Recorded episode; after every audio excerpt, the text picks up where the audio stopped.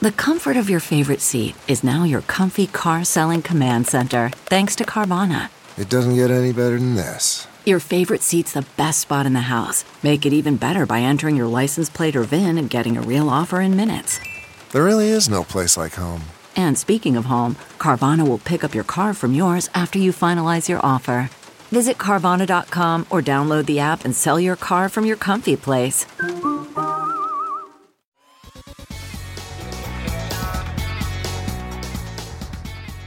Welcome back to another episode of We're All a Little Crazy, brought to you by the hashtag Same Here Global Mental Health Movement. I'm your host, Eric Kussin, along with co host Theo Fleury. Theo, our buddy Darren, could not make it tonight. So this is the first where you and I are going co pilot. Um, but this one in particular, I think, is a really important one. We say that at the beginning of every show. But this one in particular, we did the most recent episode on the Damar Hamlin incident and we had uh, Aaron Taylor on. And we talked about that topic through the lens of our shared trauma that we experience from so many different angles.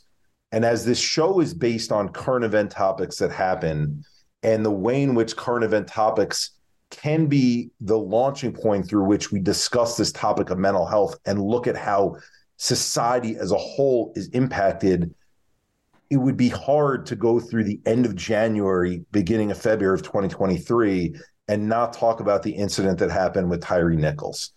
Little bit of detail on there. My guess is most people listening to this know most of the background. So maybe I'm filling in some details for folks who haven't followed as closely. Incident happens in Memphis on January 7th. Tyre Nichols is 29 years old. He's taking pictures of the sunset, which is a hobby of his driving home, gets pulled over. What we're told is a traffic violation, though there's not a lot of information out there in terms of what the traffic violation was. The video that we see pulled out of the car without much conversation by five police officers. Again, this happens on January 7th. And now all of a sudden, kind of let's continue down the path because it's a while before there's a video released on any of this and we don't know much of what's going on his family Tyre's family is is seeing what's going on because Tyre unfortunately succumbs to the injuries from the beating that happened at the hands of the police officer 3 days after the event. So pulled over on January 7th, unfortunately dies on January 10th. The officers, the five officers are arrested on January 20th, charged with murder on the 26th and they're different charges because some were involved in physically beating some were involved in watching and not intervening. And then the 27th comes around and the video is released to the public and we all see it. And i would say universally wherever you are at on the political landscape wherever you are at on the racial landscape there's a lot of different opinions of the intricacies within those but I don't. I have not spoken to a person yet who didn't watch those beatings on on uh, on camera. That's what they were. They were beatings, and is not absolutely appalled by what they saw. And so, using the backdrop of the Damar Hamlin situation, the way we try to bring these conversations into the forefront. Theo, as most people know, is a survivor of sexual abuse. Okay, how does sexual abuse apply to Tyre Nichols? A young 29 year old black man. Theo is a white guy at 16 years old who was sexually abused by his male coach. We're going to get into that. One of the guests today, Reggie Walker, become a good friend in this space. NFL veteran, seven years in the NFL, Chargers, Cardinals, big time defensive linebacker. And Reggie and I were just at an event.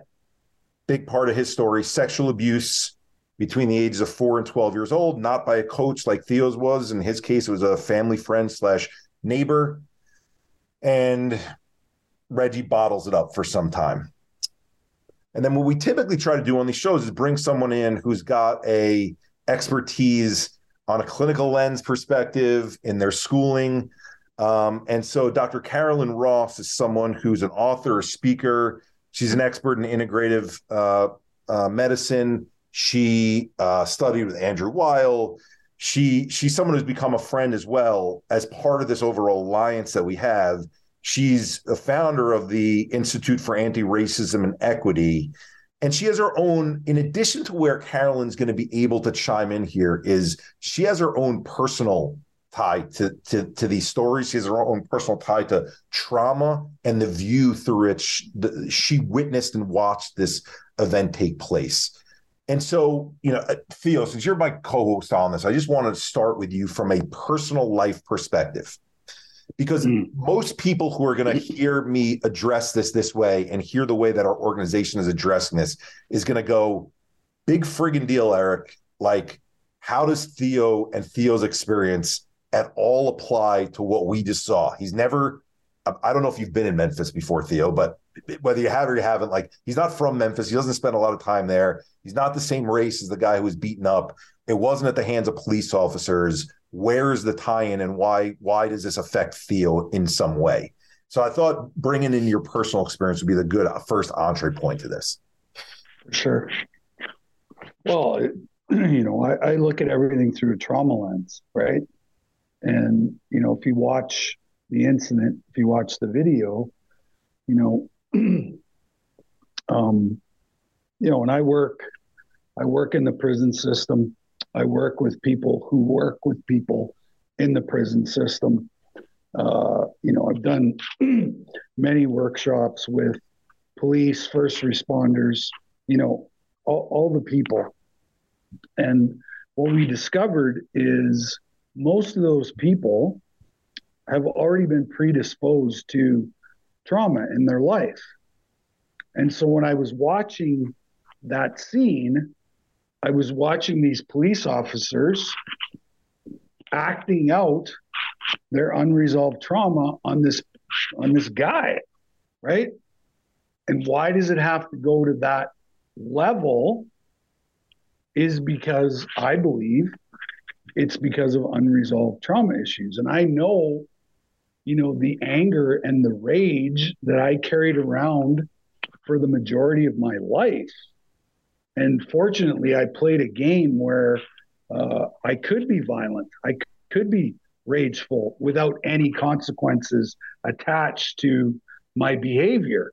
Well, you know, these these five or six police officers who are involved in this incident are now ha- going to have to face some pretty stiff consequences, which is going to have an effect, a trickle down effect on their families, their wives, their kids, right? Because they no longer can make a living. So they're leaving, you know, that behind. So there's, there's, there's, it's the thing about trauma is there's so many layers that we don't actually see how many people that that particular incident is going to affect, right? It's not only the victim and the people who committed the crime, but it, there's a whole bunch of other people. And, you know, the people who've experienced that kind of violence in their life, watching that is going to re trigger them, bring up old uh, feelings and thoughts and, and all that stuff. So, so we, and that and that's what we're trying to do here is we're trying because I personally I believe because I've been in the space for you know 15 years I really believe that trauma is at the core of every single issue we have in society unresolved trauma in some way shape or form.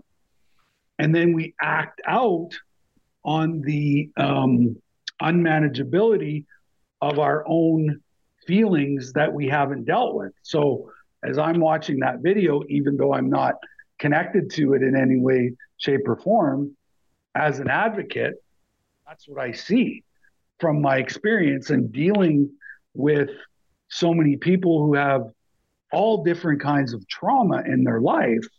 You know, not only does does that incident affect the people that were involved, but the the the trickle down effect and the uh, you know the stone in the pond you know it just goes outward and uh, you know over the last three years what i've noticed is that you know there we are watching trauma 24 hours a day seven days a week, right?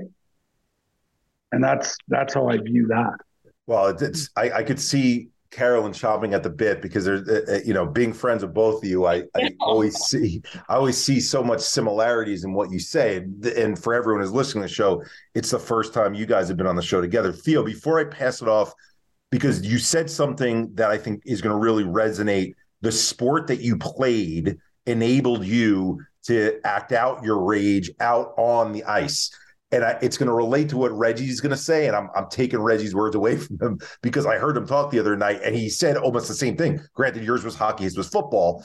But, but what I want to know, Theo, is well, and why do you, why do you think we gravitate towards those type of uh, job opportunities? Because we we know unconsciously, right, that we're going to be able to get away with this stuff, right? So it's like we already know that we have this issue, but we haven't dealt with it.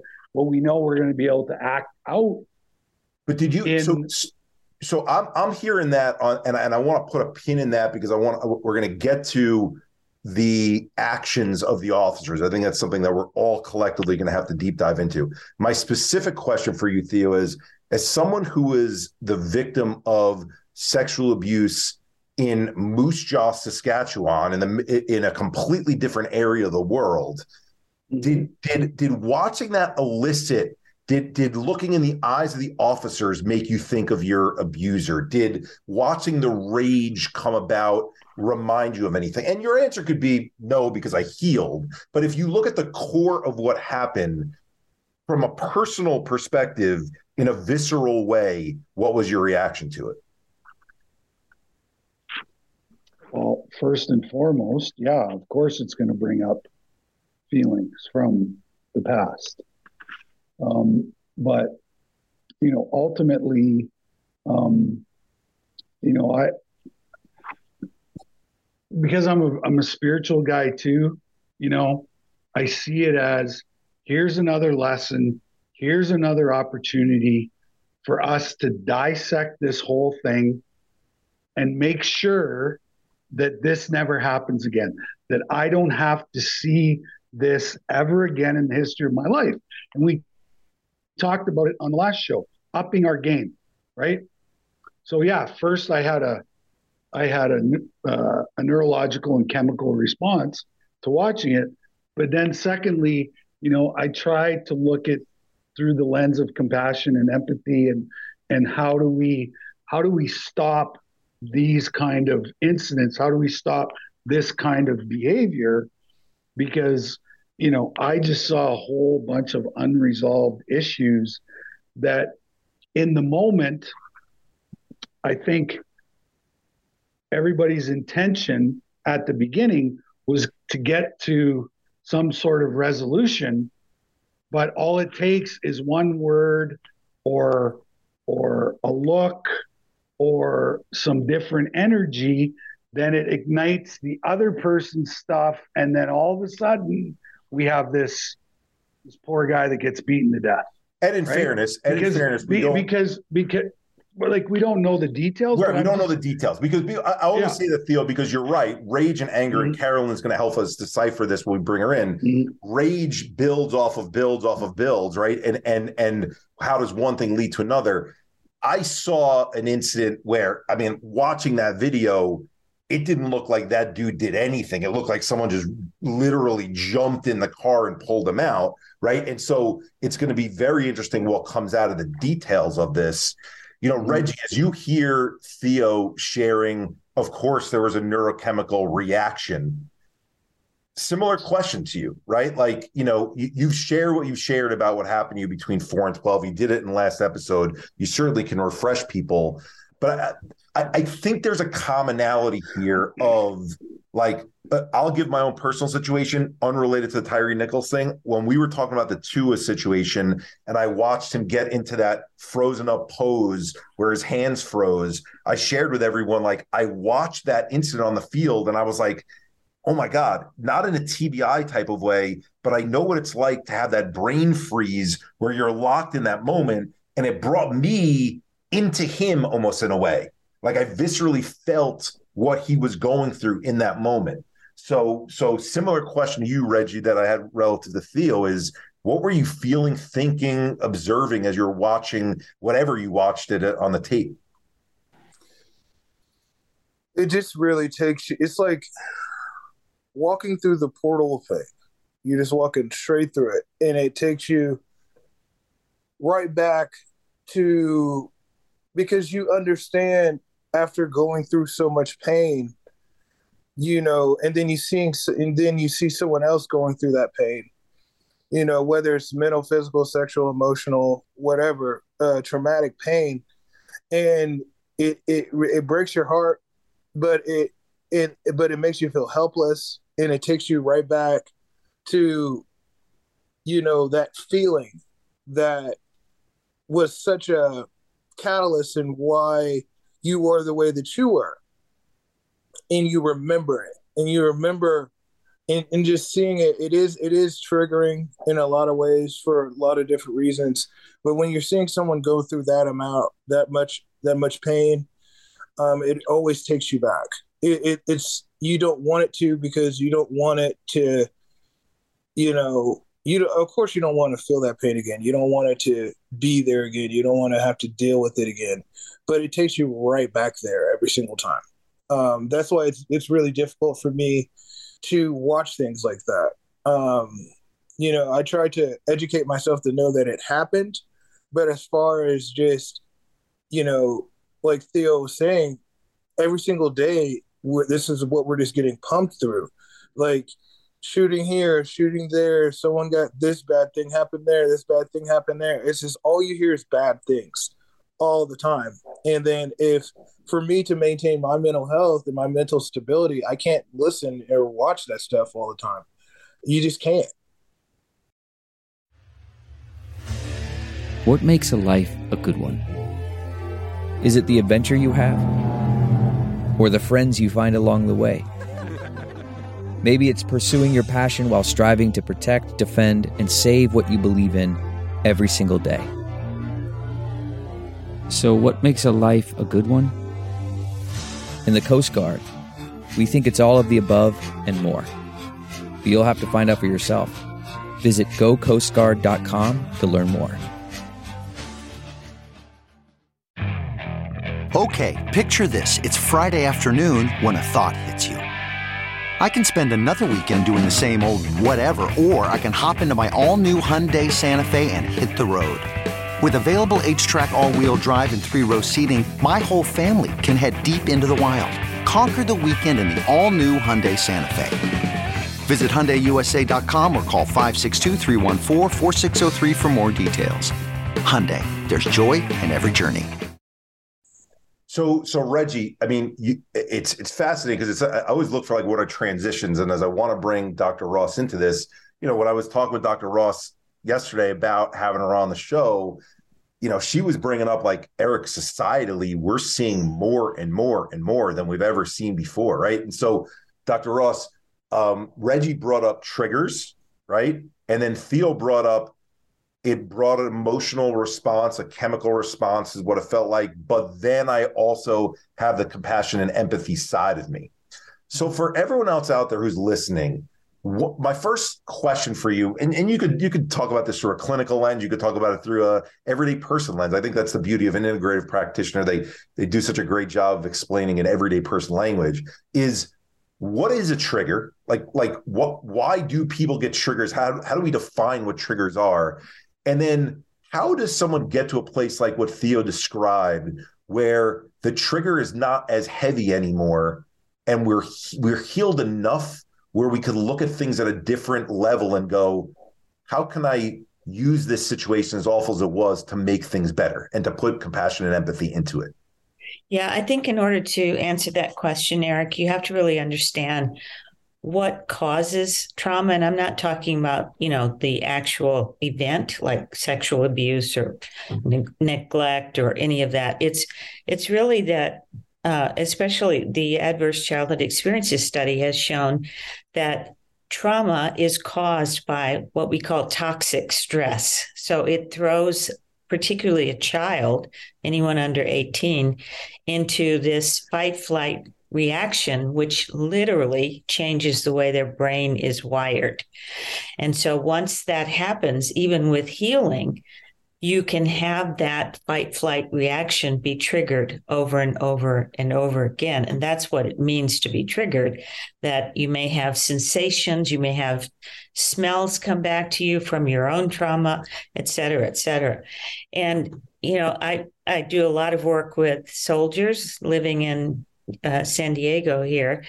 Um, and I've also, you know, worked with first responders and what I see is just a complete lack of recognition of how these professions themselves cause cause trauma and secondly just as theo said how many of these soldiers are attracted to high risk professions or first responders re- attracted to high risk professions because they themselves have had pretty severe trauma growing up.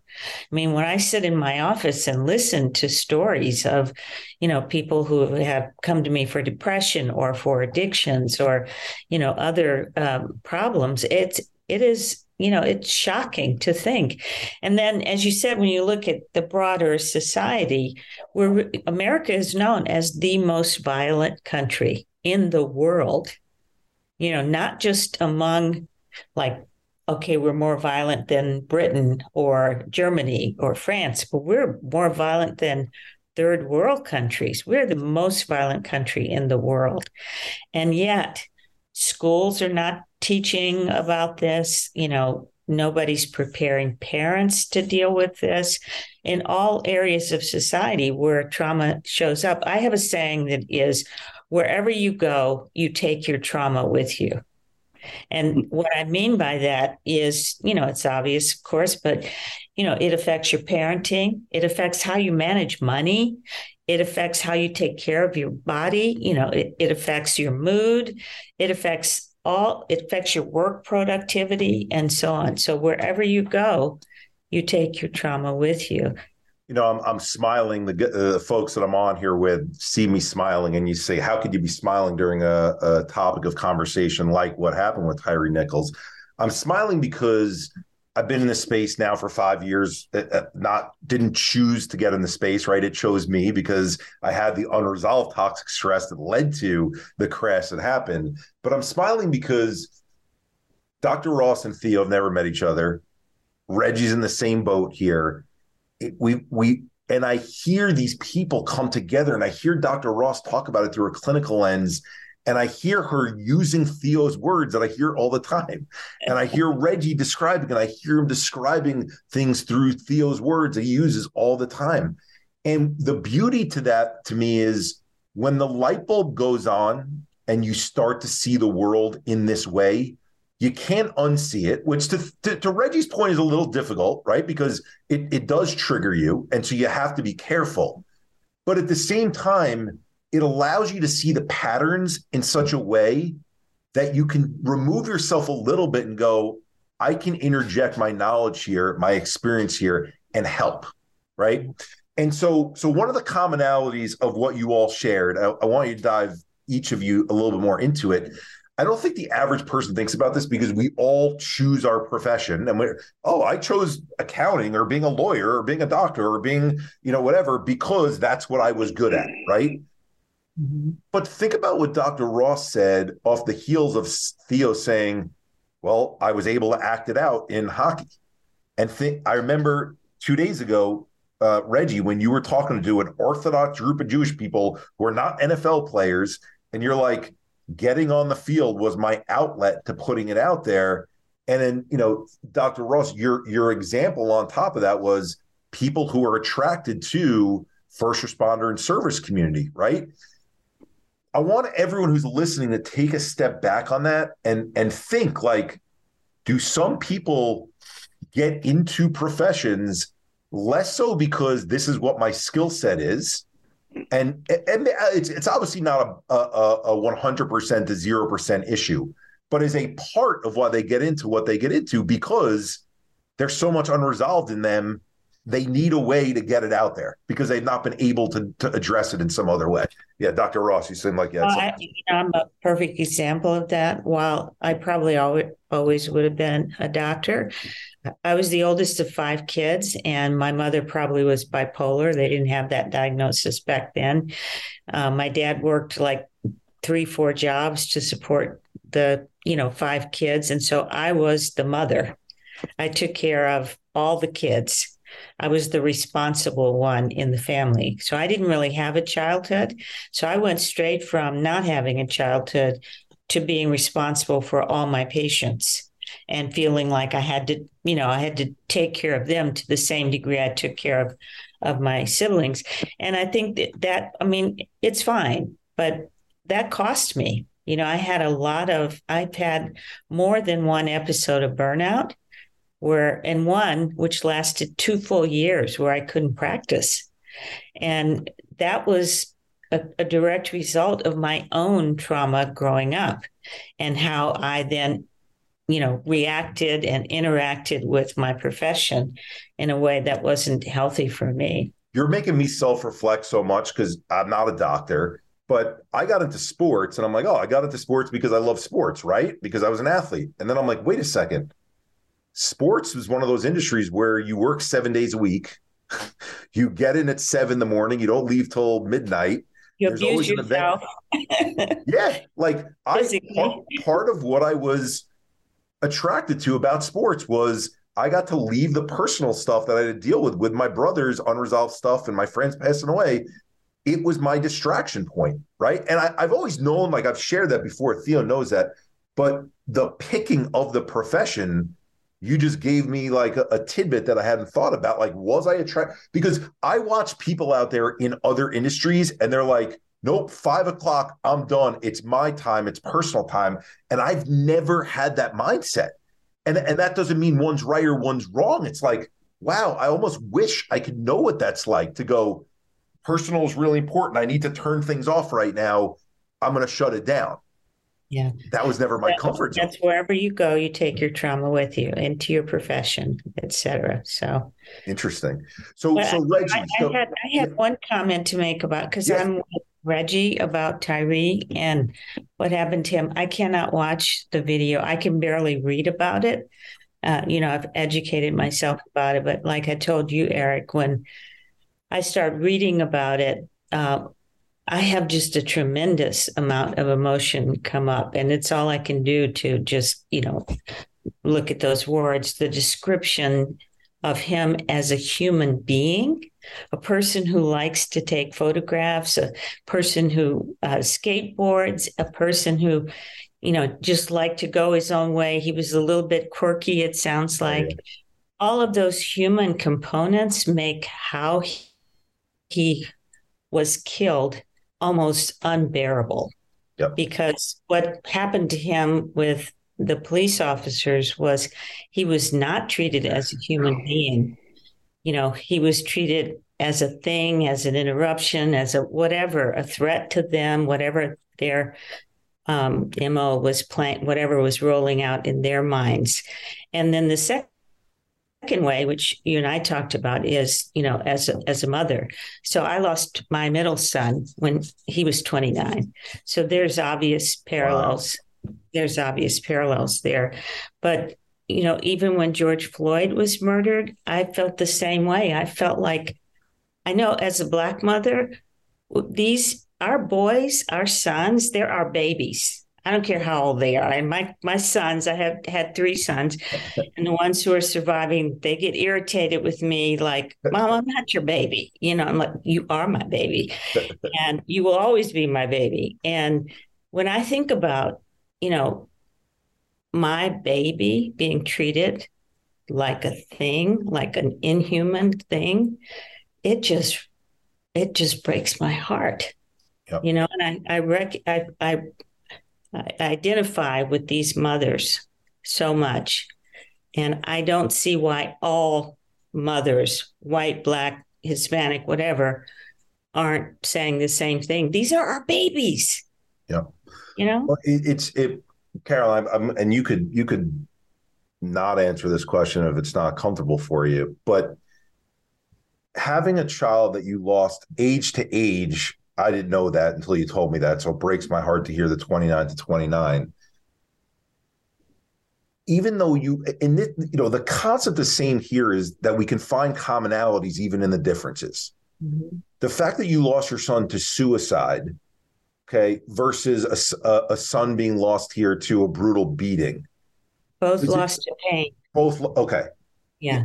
I, people, people don't commit that. suicide unless they're in a lot of pain. Yep.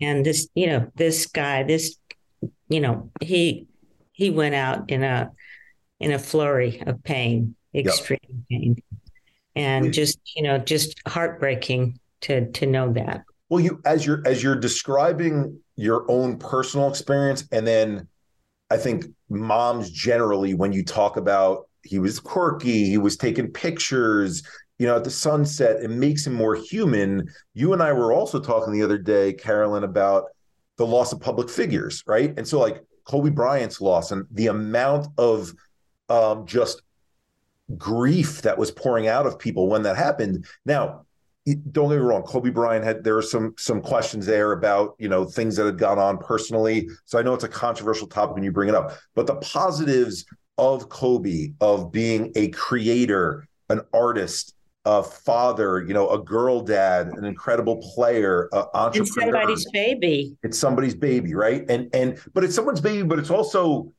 our baby in a way, right? Like outside of the mother piece, like we watched this guy and fell in love with him, the person. And I, it, when you're describing Tyre, that's where my mind goes. Like when you find out details about the individual, it makes the loss that much harder as as you're watching watching that take place. Um, you know, Reg, as as as you're thinking specifically, because I, I do think we need to dive into the Tyre like piece specifically a little bit more.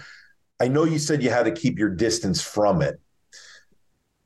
How much does, in your in your opinion, and and I ask this for everyone who's listening, I want people to know Reggie's background. Like Reggie grew up, he's a military brat.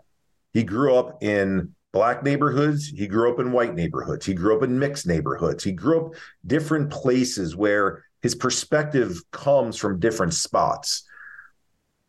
As as a black man, does it make it harder to watch that because of who the victim was? And that might be a really ignorant question for the white dude here who's moderating to ask that.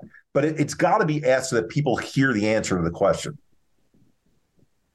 It does because of the fact that you know I've, I told you you know off the recording that you know I've had my situations where I've had guns to the back of my head. I've been you know pulled over unjustly. I've had my run-ins um, that you know I didn't think were just. Um, you know, and you, as far as like being you know stereotyped and all that, that's you know I've gotten the full gambit of that. Um, it does it does affect you because you understand that each time I was in one of those situations, you understand, you know, it, it, takes you back from you you remember what your parents taught you, like, hey, if this happened, like don't act up, do this, you're supposed to be this way, make sure they can see your hands, make sure that this happens because you have to teach your kids this being being, you know, a person of color, that this is how you need to interact with the police especially, and I'm a big guy too. And um, you know, I have a face that could scare small children at times. So I I understand that when it comes down to to circumstances like that, that I I have to really kind of put it on in a way. Um, like really try to you know unbear myself you know i'm a big bear man i need to unbear myself i need to kind of tone it down i need to make sure that i'm very respectful, out of my way respectful, um, to go to make sure that something like this doesn't happen. But every time you get pulled over, every time um, something like this happens, you always kind of go back to yourself and you, you kind of consider yourself lucky in a lot of ways. Um, because you just never know. And it, and it is a scary thing because even, you know, I've been pulled over in my own neighborhood walking, you know, walking at night and I live in a nice neighborhood, and it's predominantly white. And you know, I'm a big black dude, and I, I, I take walks at night because I have anxiety. It helps me get to sleep. Um, and it's it, you're scared every time. And you know, I'm a big dude. I could fight a lot of people. I could beat a lot of people's ass. I could do all that other stuff. but you know, I'm not beating a gun. No. And it's it, it's one of those things that you know it always kind of goes in your head when you're going through situations. You really do just consider yourself lucky, um, and it kind of hammers in the fact that things that you've heard when you were a kid, how you need to act, how you need to be. Um, it's unfortunate, but you know this is one of the most violent places in the world, and you just understand that because it's it's not even just with the police. You understand, like if I was going to an outdoor mall in Denver, you know, I'm I have my I have my head on a swivel because you just never know nowadays with everything. It just pops up anywhere at any time. You never know today's going to be today. So it's now with that, you know, you could even make the argument that there's a lot of people right now that have a lot of collective trauma from all of these events that are going on, not just with the police shootings, but just the other shootings, the school shootings, the stabbings, rapings, all the things that are going on, because this is all in all a very violent place. CarMax is putting peace of mind back in car shopping by putting you in the driver's seat to find a ride that's right for you. Because at CarMax, we believe you shouldn't just settle for a car, you should love your car. That's why every car we sell is CarMax certified quality so you can be sure with upfront pricing that's the same for every customer. So don't settle. Find love at first drive and start shopping now at CarMax.com. CarMax, the way car buying should be. Okay, picture this. It's Friday afternoon when a thought hits you. I can spend another weekend doing the same old whatever, or I can hop into my all new Hyundai Santa Fe and hit the road. With available HTRAC, all wheel drive, and three row seating, my whole family can head deep into the wild. Conquer the weekend in the all new Hyundai Santa Fe. Visit HyundaiUSA.com or call 562 for more details.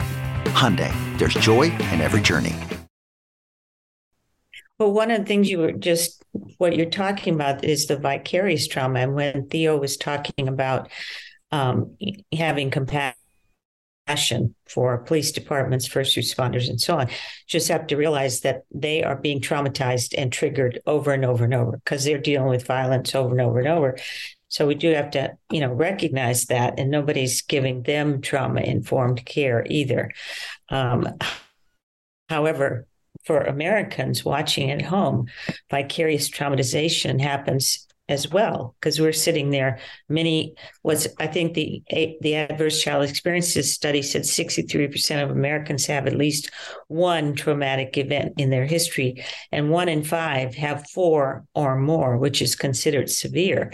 And so if you're one of the ones who has four or more and you're watching something like this happen then yeah, there's going to be a lot of vicarious trauma. Just, Theo's raising his hand, Carolyn, because I saw that. Well, because as you say, 63%, and it's we're all going to agree on this because the examples that you gave when we were talking last night, you said the earliest memories that you have of trauma are JFK's assassination, RFK's assassination, MLK's assassination. And, and look, I, I'm someone who works with Dr. Vincent Felitti, who who invented that adverse childhood experience study. And I've even challenged him. I'm like, Dr. Felitti, it's not 63%, it's 100% because it's, and, and I know we're just throwing the numbers out there, Carolyn, and it's. Well, it's, he, he's, re- he's restrained by his study. Exactly. Which exactly. only studied a certain number of events. Yes. But I think he would admit, like bullying is not on there, and bullying is huge now. Yes. Huge huge, starting back with Clinton and the Clinton administration and uh, the woman who was uh, cyber bullied, you know, with him. I'm blocking on her name right now. But, you know, that's when it started to really get big and it's just gotten worse. And that's not part of the ACE study. So, yep. Theo, what, so, did uh, I take your words or were you going a different No, path? no. And I just, it, it's, it's kind of sad that, that we, we as a society don't fully understand the impact that you know trauma has in the mental health space you know? Like they don't connect they don't connect the two right? You know they we're led to believe that one day we wake up in the morning and we have mental illness. You know that's how you know what i mean? That's how that's how it's projected out there. And uh, you know it, it and then the healing process, you know, is the rest of your life. Like it's not, you know, it's not, you know, there isn't, there is no magic pill because I tried them all. I tried them all. 100%. And, and, you know, it's, it's just about self reflection, self care, um, awareness in the moment, you know, which takes a lot of skill and a lot of time in therapeutic processes to not get re triggered over and over by the daily events that are happening in our world right now. But I'm glad I'm glad you brought up triggers again because I because you should like this is a full circle, Theo. You you shared you were triggered. Theo shared he was triggered. He's got to stay away from it. Carolyn shared she was triggered. I'll share my own experience in a second. But then Theo, you also shared that you were able to get to a place of compassion, empathy after you're triggered by of how do we work on this? And and what I which would which which which I was able to take care of myself in the moment. right, Right. yes, But I but it took it took years I, oh, and no doubt. years and ye- years of therapy. That's what I'm saying is that is that you know there's this perception out there that when you get tagged or labeled with some type of mental disorder that there is a magic pill yes. that you can take that's make going to make it go all away. No, we're way more complicated than that. We're way more evolved than that. But when we're but, uh, what I want to dive into, Theo, because obviously you know I'm I'm with you on the magic pill and the this is Mm. and, and Carolyn said it well. We bring our trauma wherever we go with us. The triggering thing and having so many people who aren't healed and tying that back to the question I had for Reggie on as a person of color. We have two people of color on this call. We have two white people on this call, right? It's it. I, can't say it any more clearly than that. And when I watch the news media and when I watch opinions and I hear the volatility with which people talk about this this this event and then events like it, there's never a meeting of the minds. There's never a coming together. There's never a compromise. There's never a common understanding. And my belief on it is we have so many people who get triggered by the event that when we get into that animal brain of ours, when we're triggered, there is no cognitive, logical, prefrontal cortex thought happening where we can come together and go, let me understand this from another person's perspective. Let me hear them out. So I'll use, I mentioned I was going to go into my perspective. I'm a white dude. Okay. I'm one of the white, the two white people on this call. I mentioned that before. And so I got to go, okay, it was a black man who was killed. I didn't grow up in a black family.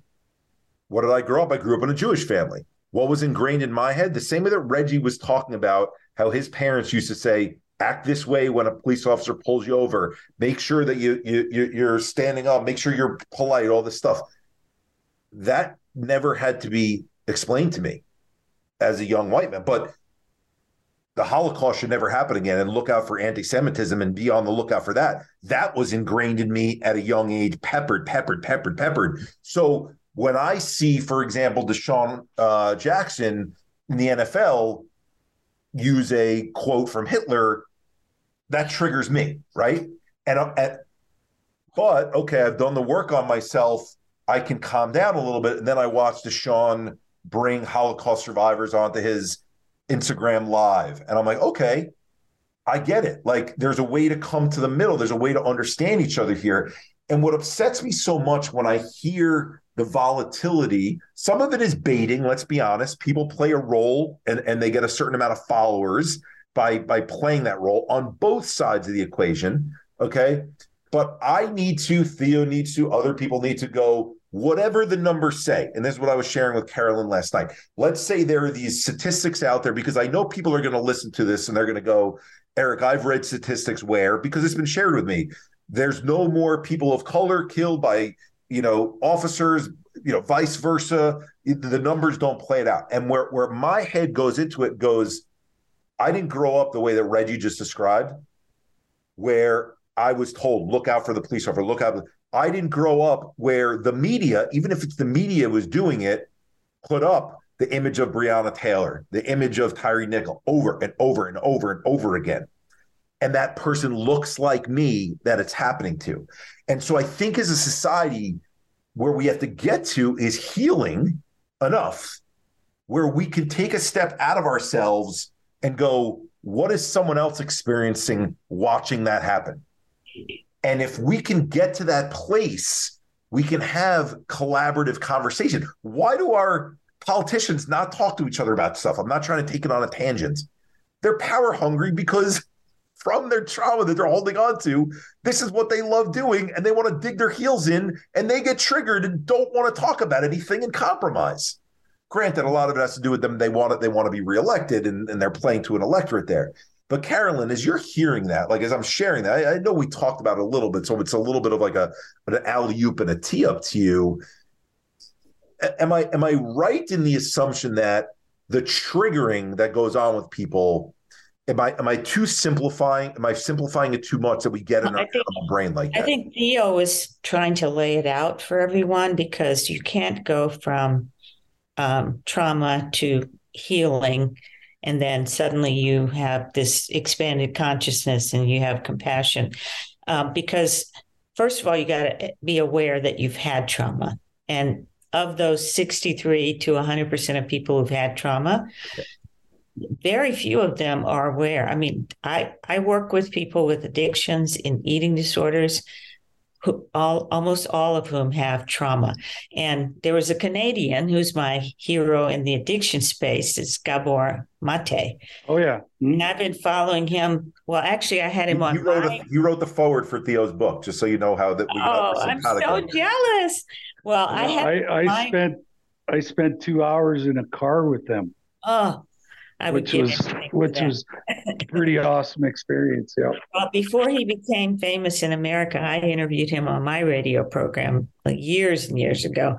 So anyway, I love that guy. But you know, most people listening don't realize that their addiction is related to trauma, that their eating disorder is related to trauma, that their cancer is related to trauma heart disease you know all of the big five killers in America are have their roots in trauma. So we we have to start with awareness and then people have to do their own work, which as Theo says, it's it's not a one and done. You know, a lot of people go to treatment for 30 days and then they think, "Oh, well I'm I'm good. I don't have to do anything else." No, it's ongoing. Like Harville I am today. I've recently dealt with stuff that happened when I was 8 years old and it wasn't the first time that that came up. So and you know i've i've spoken to you eric that i did the tedx pleasant grove talk on intergenerational trauma. So not only do we need to be aware of the trauma that's happened in our own lives but when i looked at my family tree and i saw that in every generation one of our kids was either committing suicide, had an addiction, you know, in other words, their lives were being derailed by trauma. And you, you look at that, and then you have to look at, okay, well, there's also intergenerational and historical trauma. So it has to start with awareness, and it, then it has to start with a person's commitment to doing trauma work. And in my experience, they, there aren't that many people who are really willing to get down and dirty. They, they want to say, okay, well, I saw a therapist, you know, for a few months. And so I did my trauma work. And I'm like, right. no, that's not how it works. we are we are so behind as a country, as a world, but I'm gonna lay out for everyone out there just some numbers that I hope are helpful if if we're right at this assumption that it's 100% of people have been through some kind of trauma let's even take the ACE study number and say it's 63% just for the purposes of practice here only 10% of the population in the united states goes to therapy and in that 10% dr ross knows as well most of our therapists are not trauma informed therapists. Okay. So that means the 63% who've been traumatized, who are carrying these things around with them, only 10 so so we got 53% not going to see anyone okay? You got the 10% who are going and the gold standard in the majority i don't know the exact number of those visits are here's your pill so med management and here's your talk therapy so sit and talk about it because i'm going to unwind your your your uh tangled up ball of yarn that's in your head. I'm going to do it for you when i sit across the couch from you. And we see these outcomes like the violence like the the murders, like the suicides going up, like the overdoses going up, and people go, why, why, why? Is this contagion effect? And I'm not trying to downplay contagion and stuff like that. And I don't know how it real is. I want people to understand, like when you hear us talk and say the word trauma over and over and over again, it's not because we like hearing ourselves and like saying that word. It's because it's pervasive. And what has been taught to us about what mental health is, is it only applies to 20% of people. It's those people who are mentally ill. And to Theo's point, you wake up one day because genetically you were predisposed to it and you have it or you don't. Yeah. We have to shift that perspective away from people. Why does Reggie go and tell his story all the time? Why does Theo go and tell his story all the time? Why am I out at schools telling my story all the time? Because story is what connects us and it gets people to take this and I'm making this motion where I'm, I'm I'm blocked off. I'm not letting anyone in and start to let their hands down a little bit and be open. Okay, picture this. It's Friday afternoon when a thought hits you. I can spend another weekend doing the same old whatever, or I can hop into my all-new Hyundai Santa Fe and hit the road. With available HTRAC all-wheel drive and three-row seating, my whole family can head deep into the wild. Conquer the weekend in the all-new Hyundai Santa Fe. Visit HyundaiUSA.com or call 562 for more details. Hyundai, there's joy in every journey. Welcome to Fail Better, David Duchovny's new podcast with Lemonada Media. On Fail Better, David, who has experienced both low and high profile failures throughout his life, explores the vast world of failure, how it holds us back propels us forward, and ultimately shapes our lives. Each week, he'll chat with guests like Ben Stiller, Bette Midler, and more about how our perceived failures have actually been our biggest catalysts for growth, revelation, and even healing. Through these conversations, he hopes listeners can learn how to embrace the opportunity of failure and fail better together. Fail Better is out now wherever you get your podcasts. Theo or, uh, or Reggie, when you were at that event two nights ago and you're talking to people you'd never seen a Torah before in your life, right? It was like took a picture of it for everyone who wants to go on our Instagram. Yeah, like, no, not at all. but but but you opened up and you shared your pain of sexual abuse. I mean, th- there was a cascade of questions coming to you one after the other because you opened up yourself to them. Right. Mm-hmm. And and I, I, I, as you were talking, I wanted to interrupt during it, but it was such a beautiful moment that I didn't. It reminded me of the first time I ever spoke to Theo in 2017, where Theo told me about writing his book.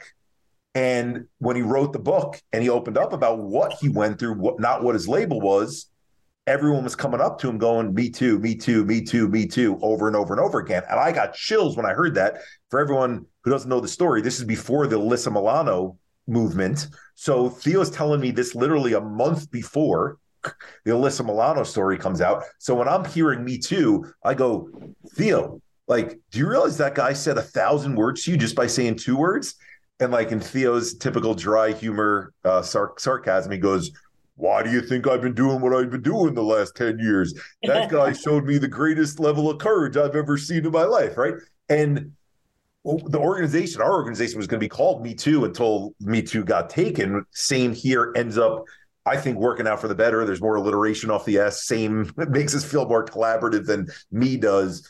But that's what we're talking about here. And the reason why Carolyn's coming from the standpoint of a mother, coming from a standpoint of a doctor who's saying, I see it in all my patients who are addicts uh, um, you know, bipolar depression, that there's an underlying thing.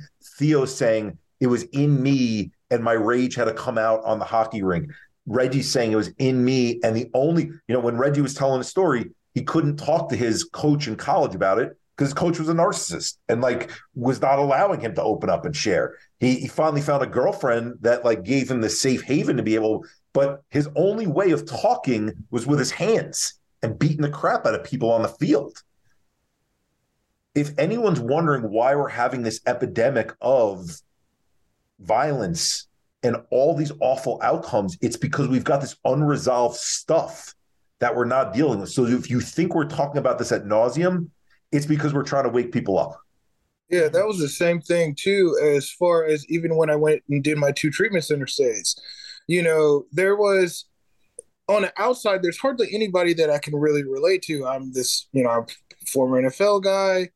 You know, this guy was a business guy. This lady, you know, worked in the schools. This person did was a student. This person did that. They were, you know, this person has a sex addiction. This person is on alcohol. This person is on pills. This person has traumatic uh, brain injury, you know, et cetera, et cetera, et cetera. And the thing that really brought us all together because it was one of the best experiences of my life but the the commonality was that pain. And the reason and like i i dealt with my pain with my fists just like you said. They dealt with their pain with drugs alcohol whatever whichever whichever. But at the core of it it was the same thing.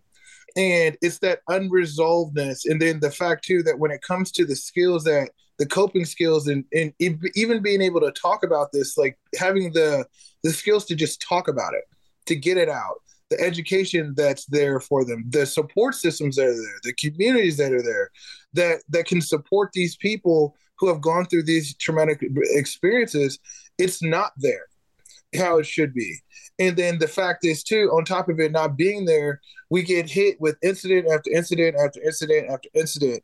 And we're getting bombarded with all this traumatic you know material through social media.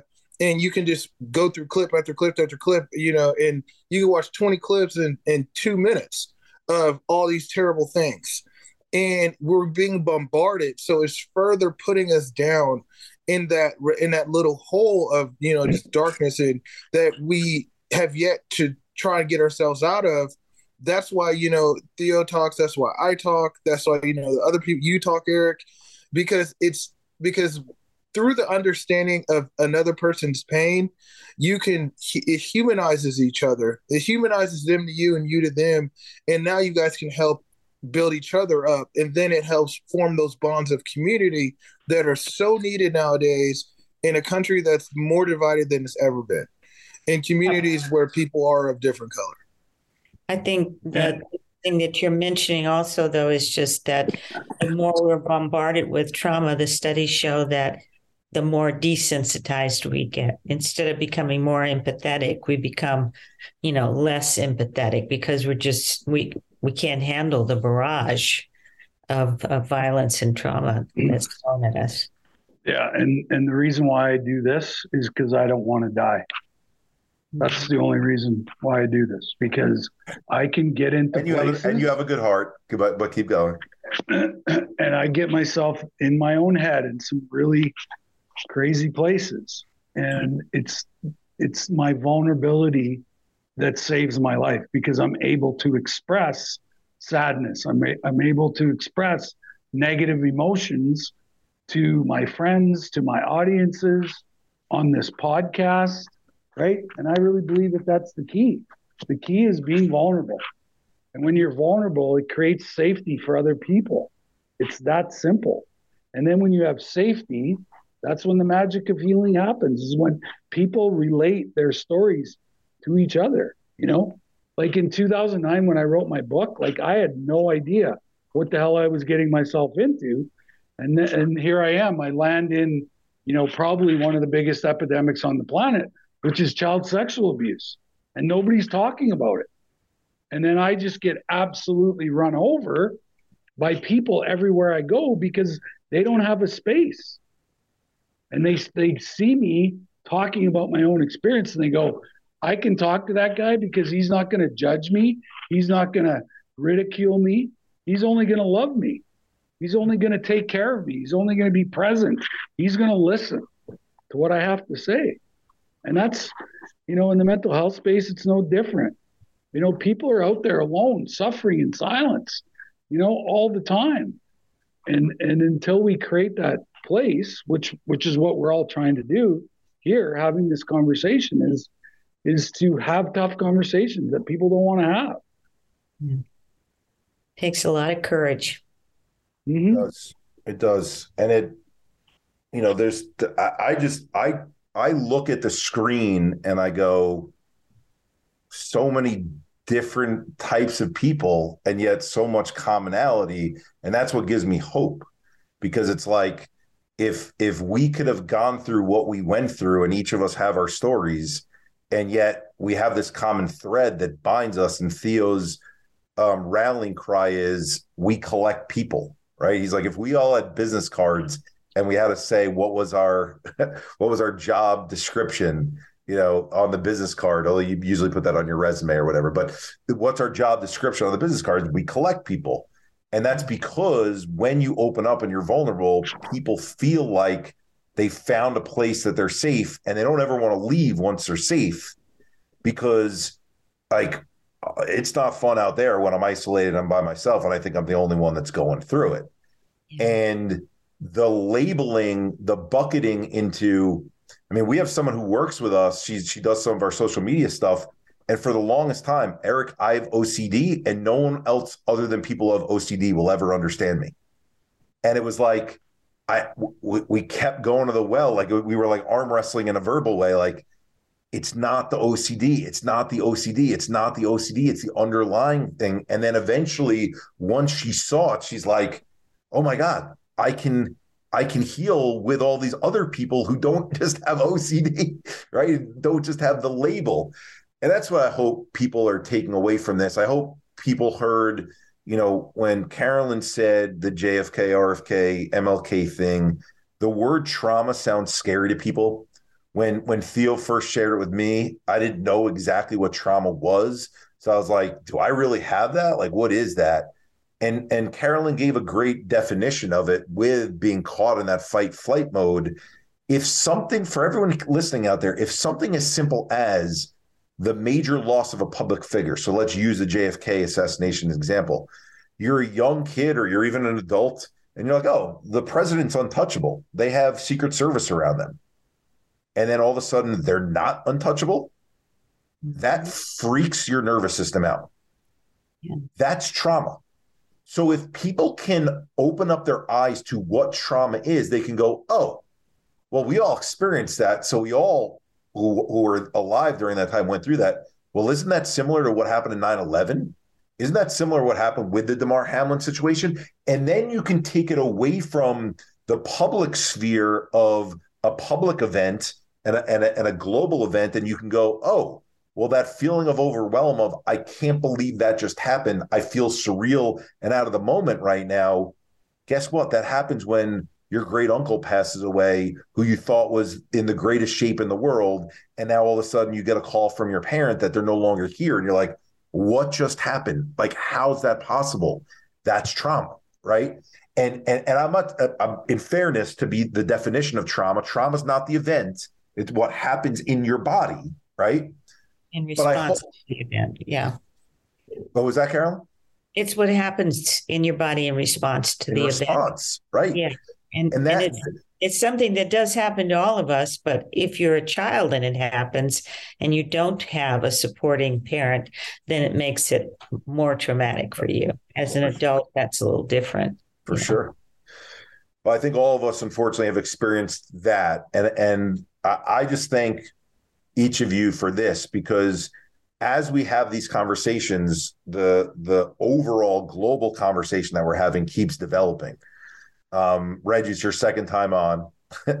Carolyn, your first time on, but you know, want you to keep coming back. And the goal is let's keep taking topics that keep coming up and looking at it through this lens, because that's what normalized it. That's what is going to create what Theo's describing of collecting people, collecting people, collecting people. We're not trying to collect people because we want to have a Joe Rogan size audience. So that's nice. We're collecting people because the more people we can get to be part of this, which by the way, hopefully this line resonates. It's it's a club that everyone in the world is already a member of. They just don't all know it yet. That's what we're trying to do. Let people know what the club is and that you're welcome into it and you're a part of it and you're a member. So on behalf of and when Theo, you're together, yeah. it's not as scary of a club. Yes, when you're together, holding hands and and and and working through this. I, I, I you know. and, and we we are the greatest warriors on the planet. One hundred percent. Yeah, we are doing God's work. Yep. Well, yeah. you know, Theo's line is the first ones through the walls get bloody. So that's uh that's what's been happening. But it but you get bloodied, but you also get the nice warm bath water that washes it off in the in the thank yous and the you saved my lives and the I feel connected to you messages that come with it. So it's it's amazing. So I'm upset that Darren couldn't be with us because this was an important topic and we try to have all three of us on each of them. But on behalf of our guest, Dr. Carolyn Ross, uh, Reggie Walker, this is Eric Kussin, Theo Fleury, another episode. We're all a little crazy, and we will see you next week. Thanks.